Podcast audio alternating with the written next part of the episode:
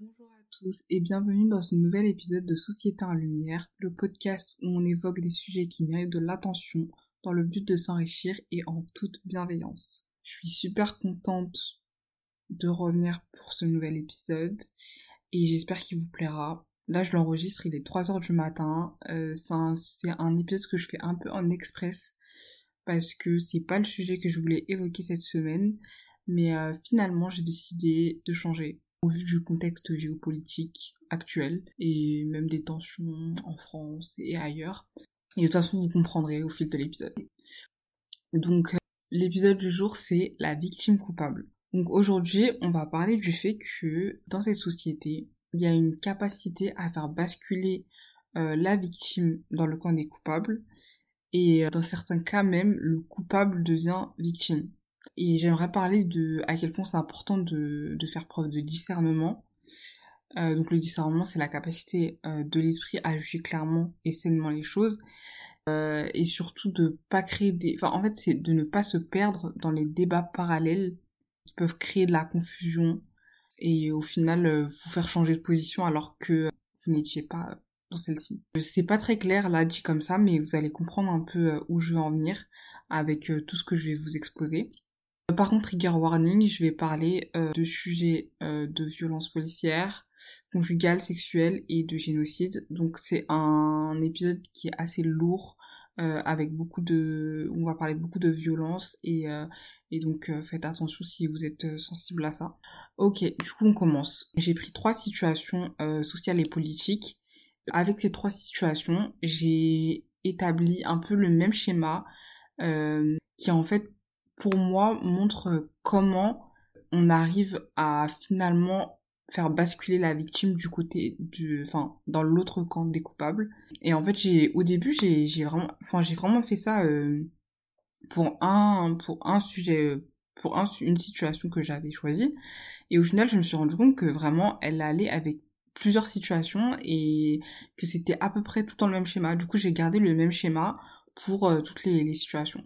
Donc j'ai fait euh, donc j'ai fait à chaque fois 1, 2, 3, 4, 1, 2, 3, 4, 1, 2, 3, 4. Donc il y a 4 points qui pour moi euh, sont les principales choses qui font que le coupable devient victime. Enfin c'est vraiment euh, une étape chronologique limite où, où le coupable devient victime et, et euh, on se rend pas compte quand on voit la situation, mais en fait quand on la décortique, on voit direct en fait euh, genre la manipulation que c'est.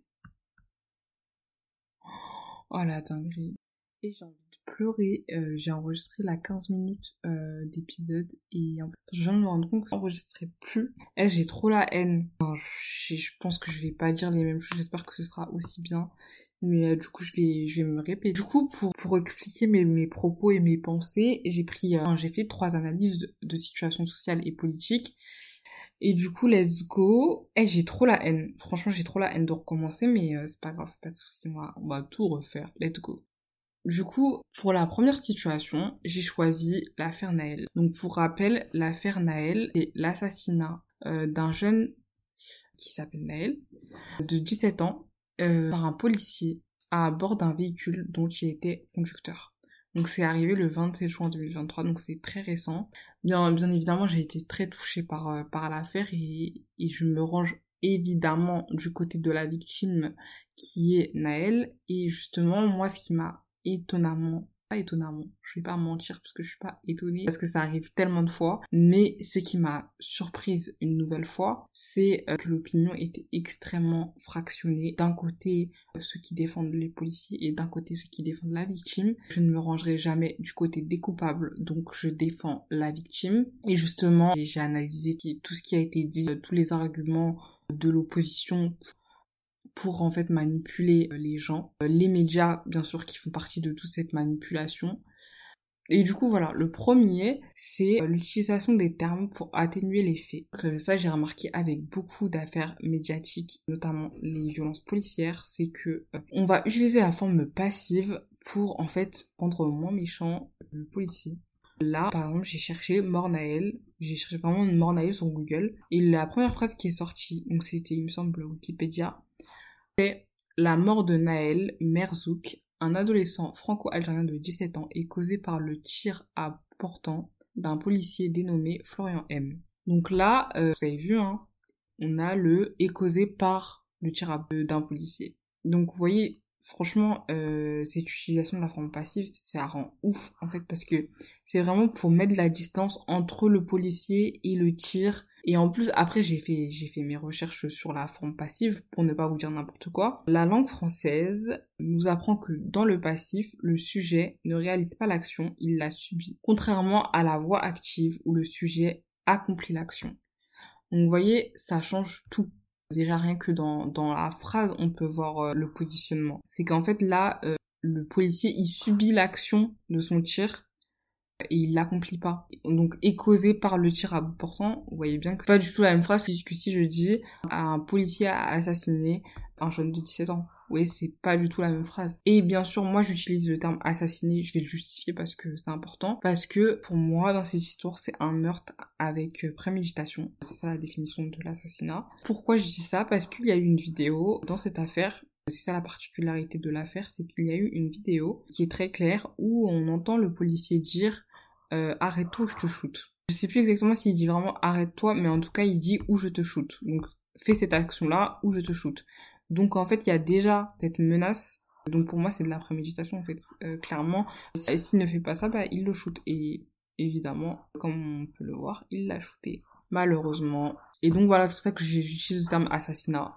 Je pense que vous avez compris, c'est que pour moi, les médias choisissent leurs termes. Pour moi, c'est pas neutre. Les mots ont une importance et je pense qu'ils choisissent avec minutie quelle forme utiliser, euh, quel terme utiliser. Et c'est encore une fois le cas pour cette affaire. Ensuite, deuxième point que j'ai noté, c'est la recherche de circonstances atténuantes. Ça aussi, c'est une chose que j'ai remarqué pour après toutes les affaires euh, policières qui sont médiatisées, c'est qu'en fait, euh, les gens, les médias, les policiers, tout le monde va chercher des choses pour atténuer euh, ce qui s'est passé. Donc il y a un policier qui tire, le, jeune meurt, et en fait on va chercher à rendre coupable la victime pour atténuer, pour dire qu'en gros, ok le policier il a, a tiré, mais en vrai regardez qui est la victime. Et c'est là où en fait ça devient grave, parce qu'en fait moi je pense, enfin, je, sais qu'on est dans un état de droit avec des lois euh, qui ont été votées. On est dans une démocratie et, euh, et en France, la peine de mort n'existe plus. Il y a plein de choses qui font penser que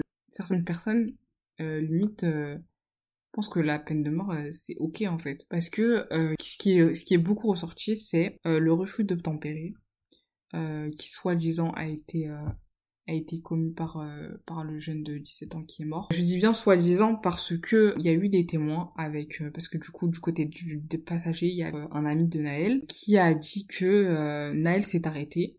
Donc il a pas refusé le contrôle donc il s'est arrêté mais un des policiers a mis trois coups de crosse et au troisième coup de crosse le pied de Naël s'est levé du frein donc la voiture a avancé donc c'était pas volontaire de la part de Naël après, vous me direz, euh, c'est parole contre parole, ok, mais en tout cas, ça, ça, ça se débat. Mais on va partir du principe qu'il y a eu refus d'obtempérer. Et je rappelle qu'en France, le refus d'obtempérer, c'est deux ans d'emprisonnement et 15 000 euros d'amende. Et en aucun cas, euh, c'est euh, un policier qui tire sur, sur un enfant. Pareil pour la conduite pour mineurs, parce qu'il y a aussi ça qui est ressorti. Oui, mais qu'est-ce qu'un jeune de 17 ans fait dans une voiture Il l'a cherché, blablabla. Bla bla un jeune de 17 ans qui conduit sans permis, un an d'emprisonnement et 15 000 euros d'amende. Et bien sûr, s'il y a récidive, blablabla, euh, voilà quoi. Mais en tout cas, c'est des affaires judiciaires qui se règlent avec la justice et non avec le pistolet d'un policier. Pareil, j'ai noté pour le troisième point, le procès de la victime. Alors ça, mais c'est horrible parce que pour le coup, dans cette affaire, la victime est morte et ça n'a pas empêché à l'horrible opposition de sortir le soi-disant casier judiciaire de Naël qui n'existe pas. Et, euh, et justement j'ai un peu regardé par rapport à ça parce qu'il y avait beaucoup de débats. Au début c'était en gros il a un casier judiciaire long comme un bras. Il y a, a quelqu'un qui a dit ça qui est allé à la radio pour dire euh, non mais Naël a un casier judiciaire long comme un bras. C'est qui s'est avéré faux. La seule chose qui a été dite c'est qu'il est connu des services de police.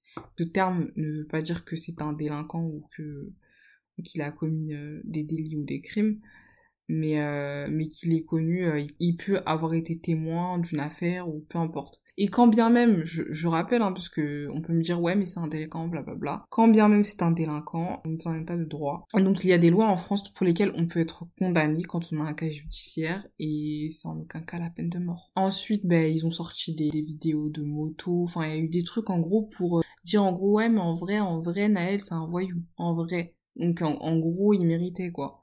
Mais en fait, euh, moi ce que ce que j'ai envie de dire aussi c'est que au moment où le policier et Naël se rencontrent, en aucun cas, le policier connaît Naël ou son casier judiciaire. Ça veut dire que cet argument ne, fonctionne même pas en fait, parce que lui, il tire sur un jeune, euh, c'est juste un jeune devant lui qui n'a pas de permis et qui, a refusé d'obtempérer. En fait, l'affaire du casier blablabla, qu'est-ce qu'elle vient faire là? Ça ne change rien au fait, parce que le policier n'avait pas connaissance de tout ça, et quand bien même quand bien même il connaissait Naël et il avait connaissance de tout ça, et blablabla, et que Naël avait un casier judiciaire long comme un bras, quand bien même euh, ce cas ce cas-là s'avère vrai ou possible, en fait, je le rappelle encore une fois, on est dans un état où il y a des lois et un policier qui tire sur un jeune, ce n'est pas euh, acceptable dans les lois françaises. Donc il est temps de faire respecter la loi. Le quatrième point que j'ai noté, c'est la victimisation du coupable. Donc là, vraiment, pour cette affaire, on a atteint des proportions. Mais vraiment, c'est pour ça que j'ai dit que là, pour le coup, là, j'étais vraiment étonnée, mais vraiment étonnée, genre. Il y a eu une cagnotte pour le policier qui a atteint un million d'euros. Je crois même, il me semble, plus. Ça, c'est vraiment, c'était horrifiant. Parce qu'en fait, je me suis dit quoi? Mais enfin, je pense que tout le monde s'est dit ça, en fait. C'est que, ok, il y a un policier qui tue un jeune. La première canette qui a été faite, c'était pour le jeune. Et en fait, eux, ils répliquent avec une canette pour le policier, déjà, ce qui est totalement ridicule. Parce que le policier n'est pas mort et il est en vie. Et euh, le policier n'est pas la victime et il n'a pas besoin d'argent. Et en fait, c'est que moi, je, je pense que c'est un truc genre, en gros, il le félicite un peu, genre. Enfin, moi j'ai l'impression que c'est un peu ça, c'est un peu sadique en mode bah genre le pauvre policier qui a subi ça. Mais en fait il a subi quoi? Parce que je voyais ça sur les réseaux en mode le pauvre policier euh, sa famille subit ça. Mais en fait c'est juste un meurtrier et, et, il a qu'est-ce qu'il subit là en fait? Il subit quoi la culpabilité peut-être? Mais euh, mais c'est tout. Et en attendant il y a un jeune qui est qui est dans sa tombe quoi. Enfin c'est c'est pas du tout euh, des des choses comparables et vraiment c'est c'est horrible et après, il y a le, le truc de la légitime défense, euh, du policier qui est à cran. Ça, c'est vraiment le truc qui, qui est ressorti à chaque fois qu'il y a des violences, violences policières. Mais euh, que les, les, cas de légitime défense, c'est les cas de policiers à cran qui subissent euh, extrêmement leur, leur, leur boulot éprouvant. Je, ne veux, je veux bien les entendre. Mais en fait, le, le problème de, de ces affaires-là, c'est que Naël n'est pas un cas isolé.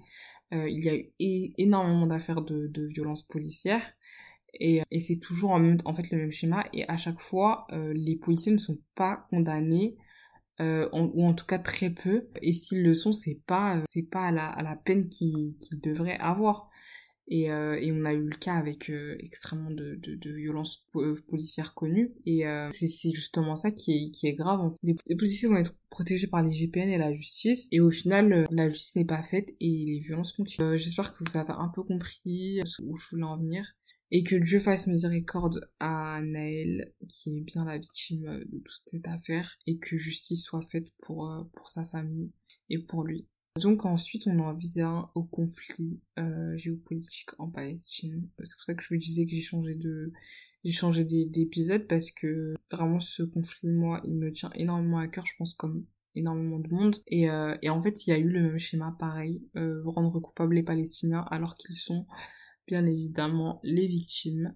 Et en fait, j'ai un peu regardé, j'ai essayé de me dire comment, en fait, euh, ils en sont arrivés à ce que les gens euh, aient la haine contre les Palestiniens. Et là, je parle bien des civils.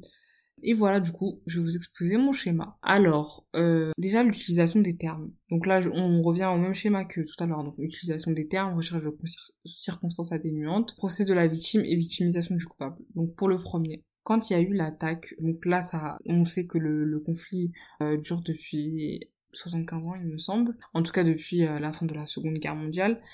Je ne vais pas revenir sur l'histoire parce que je me sens pas assez compétente. Voilà, je suis pas sociologue, je suis pas historienne. Mais euh, voilà, on sait que c'est un conflit politique qui dure depuis longtemps. On va parler de ce qui s'est passé là parce que je me sens pas de, toute façon de parler de, de tout ce qui s'est passé depuis le début. Pour l'utilisation des termes, c'est que j'ai remarqué on utilisait beaucoup le mot terrorisme pour qualifier le Hamas. Et en soi, je n'ai pas de problème avec. Euh, je n'ai pas vraiment de problème à qualifier euh, le Hamas de, de terroriste. Et j'ai regardé la définition du terrorisme selon l'ONU. Et euh, donc je vais vous la dire. Donc c'est des actes criminels conçus ou calculés pour terroriser l'ensemble d'une population, un groupe de population ou certaines personnes à des fins politiques. Là en fait, euh, on qualifie le Hamas de terroriste. Mais comme je vous ai dit, moi j'ai en soi ce n'est pas là le problème que, que j'y vois vraiment, mais c'est l'État, euh, le gouvernement d'Israël et son armée. En aucun cas, elle n'a été qualifiée de terroriste. Et pourtant, et pourtant, les actes criminels, ils en ont fait. Calculer, euh, oui, totalement. Pour terroriser l'ensemble de la population, oui. Et à des fins politiques, évidemment. Donc en fait, toute la définition correspond à ce que l'État d'Israël commet et depuis bien des années. Et pas seulement depuis euh, l'attaque du, du 7 octobre. Donc là, en fait, on voit aussi une manipulation médiatique. En fait, on va appeler des terroristes seulement ceux que on a envie de considérer comme mais euh, les autres on les épargne. Soi-disant, euh, les, les, médias sont neutres, mais ils ne le sont pas quand ils condamnent certaines violences et pas d'autres. Et aussi, l'utilisation du terme de guerre, moi je suis pas trop d'accord avec ce terme-là. Parce que euh, la guerre, du coup j'ai regardé la définition aussi, la guerre c'est la lutte, la lutte armée entre États. Donc euh, c'est considéré comme un phénomène historique et social. Donc oui, pour euh, le fait que ce soit comme un, comme un phénomène historique et social, du coup ça, ça correspond à ce conflit, mais euh, c'est pas la lutte d'armée entre États. Là en fait, euh, ce qui se passe depuis des années, on a dit qu'on parlait pas de des années, mais ce qui se passe actuellement, c'est que euh, l'État d'Israël bombarde la Palestine, mais bombarde les civils palestiniens. Euh, en effet, il s'est attaqué au Hamas, mais le Hamas, c'est pas l'armée de l'État palestinien en fait. Le Hamas, c'est un mouvement social, politique et militaire qui gouverne la Palestine, mais c'est pas l'armée euh, de l'État palestinien. Je sais pas si vous voyez la, la nuance, mais c'est pas du tout, c'est pas du tout pareil. Et là, et en plus, euh, les Palestiniens ne sont pas armés, enfin, n'ont pas du tout les mêmes ressources que, que les Israéliens. Donc il y a un rapport de force qui est, qui est extrêmement euh, inégalitaire.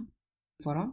Pourquoi je suis pas d'accord avec ce terme? Moi, je parlerai plus de génocide parce que, parce que le génocide, j'ai regardé également la définition, c'est la destruction méthodique d'un groupe humain. Et euh, pourquoi je parle de génocide? Parce que, en fait, il y a plus d'eau, en Palestine, ils sont enclavés, notamment à Gaza, ils sont, ils sont, ils sont en fait, ils ont, ils sont dans une prison parce que ils peuvent pas sortir, pas sortir, pas entrer, ils ont pas d'eau, pas d'électricité, du coup le taux de chômage il est extrêmement élevé, euh, enfin, en fait même euh, leurs leurs ressources personnelles, euh, elles sont détruites. Enfin c'est, quand je parle de ressources personnelles, je parle de l'agriculture, etc. tout ça c'est détruit. Ils survivent avec très peu de moyens et, euh, et en fait, tout ça, c'est, volontaire et, euh, et contrôlé par l'État israélien. Donc, en fait, c'est vraiment une, une destruction euh, méthodique comme est la définition du génocide. Toute personne qui entre et qui sort de Gaza, Israël est au courant et Israël contrôle cela. On ne peut pas entrer facilement en, à, à Gaza. C'est vraiment difficile. Il y, a, il y a beaucoup de témoignages. Et là, je parle pas par rapport au conflit actuel, mais euh, depuis longtemps, il y a beaucoup de témoignages euh, par rapport à ça et, c'est extrêmement difficile de, pénétrer la bande de Gaza. Cette définition colle mieux à tout ce qui s'est passé. Euh, donc on en vient au deuxième point, la recherche de circonstances atténuantes. Donc il y a une attaque du Hamas et, et là en fait on dit que l'Israël se défend.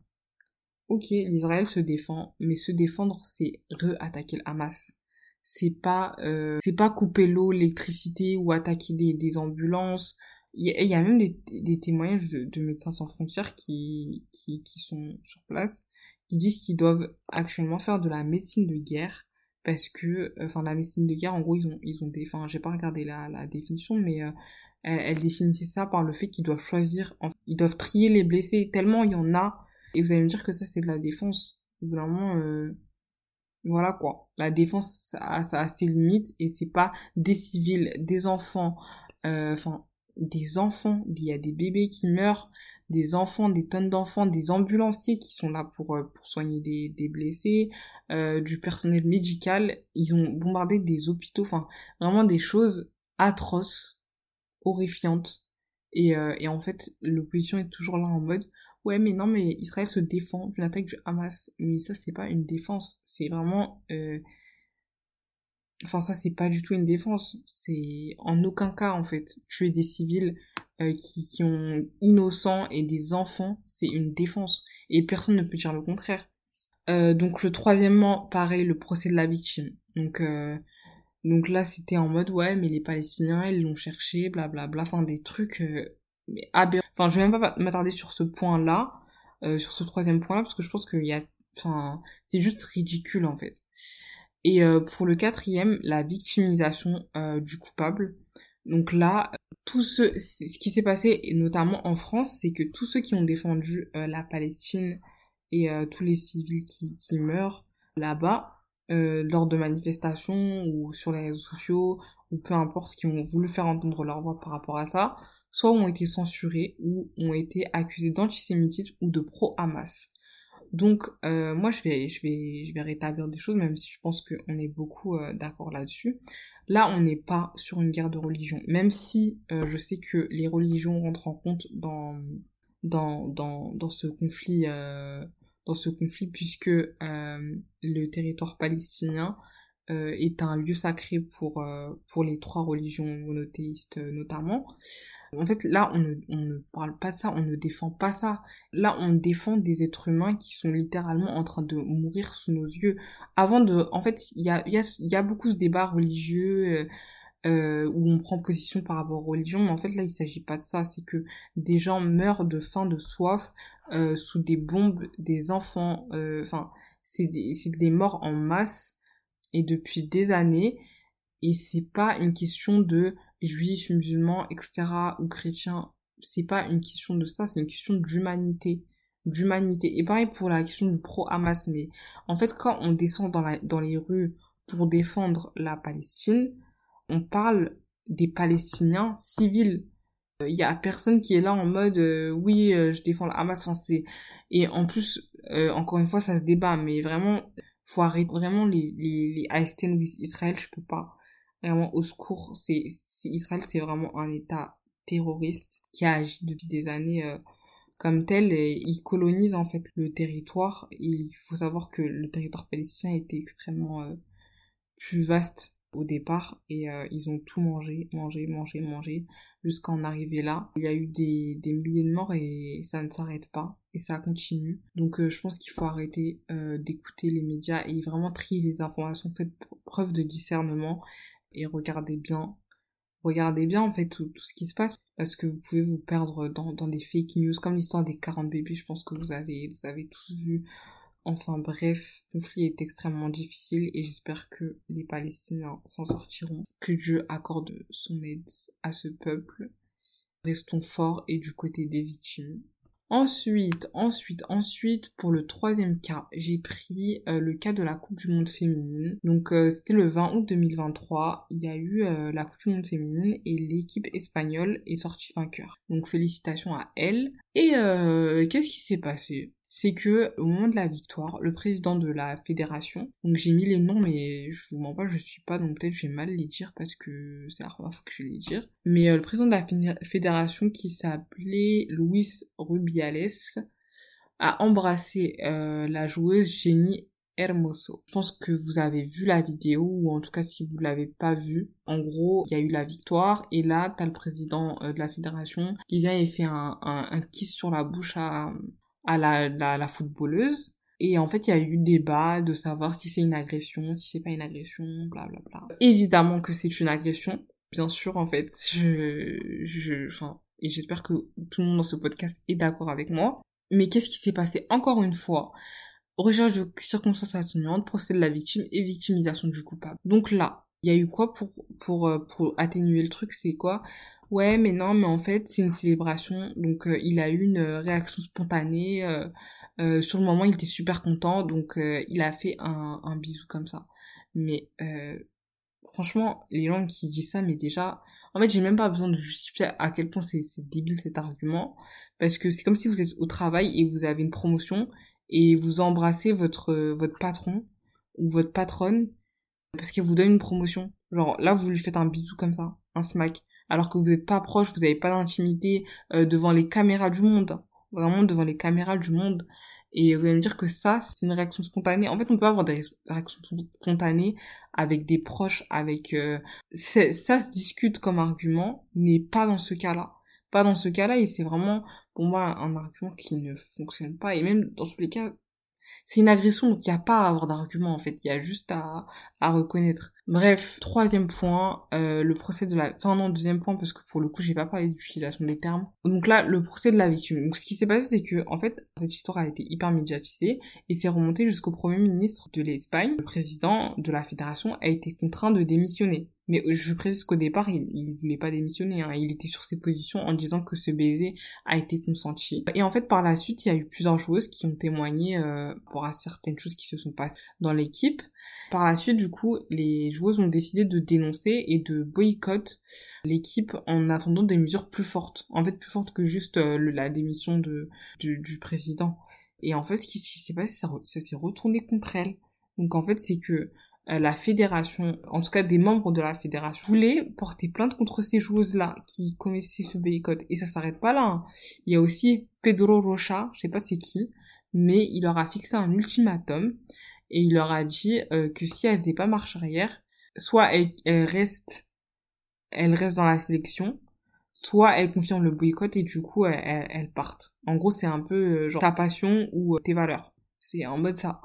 Vraiment extrêmement choquant que les victimes qui souhaitent parler, faire entendre leur voix, on leur fait un procès. Au final, c'est elles, c'est vers elles qui on porte plainte. Oui, ils veulent porter plainte pour, je crois, diffamation.